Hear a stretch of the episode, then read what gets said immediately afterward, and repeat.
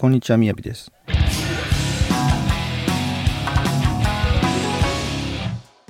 今日のテーマは教育ビジネスを研究しなさいです。ビジネスの基本は何かを提供して問題を解決して対価を得ることですね。だからあなたのお客さんがどんな問題を解決してほしいと思っているのか悩みを知る必要があります。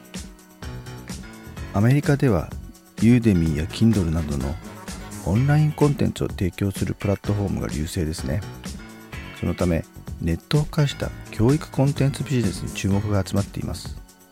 教育というと大学教授や免許を持っている事業の方〇〇流師範などいろいろな師匠筋じゃないとできないんじゃないかと思うかもしれません。ですが何もそういったレベルの人でなければ教えてはいけない。ということではありませんよ。実はあなたが当たり前と思っていること。例えば普段の仕事で得た知識や趣味で得た知識。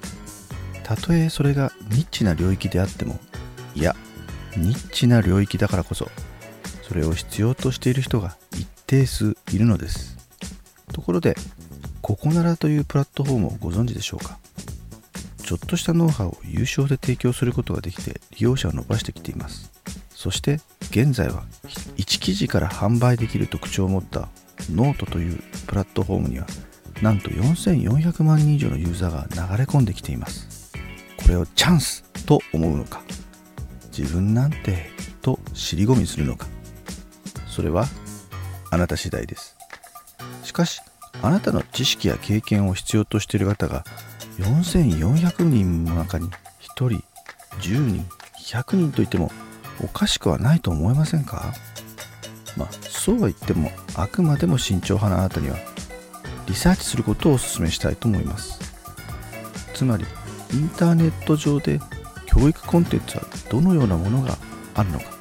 それが分かってから自分のコンテンツを販売しても遅くはないと思います。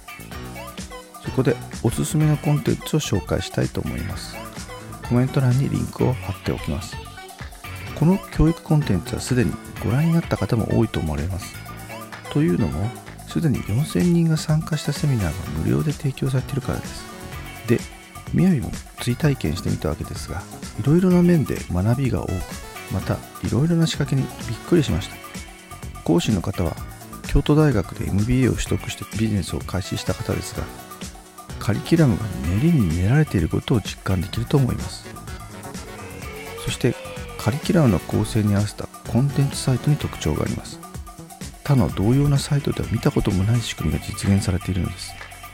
そしてその仕組みは IT 情報技術を活用して作り込まれています。ところがデジタル革新の一辺でないところがまた見逃せません。例えば授業は板書中心に行われて対面形式の生っぽさをとても重視しているように見えます。おそらくその方が伝わることが分かってるからじゃないかと思います。いわば心理学の応用です。コロナ禍の影響とはいえ緊急事態宣言中に誰しもがウェブ会議に触れることになりました。多くの人が一気に Zoom などを活用したオンラインでのコミュニケーションに慣れてしまいました。ウェブ会議に対しても抵抗感が相当薄まってきています。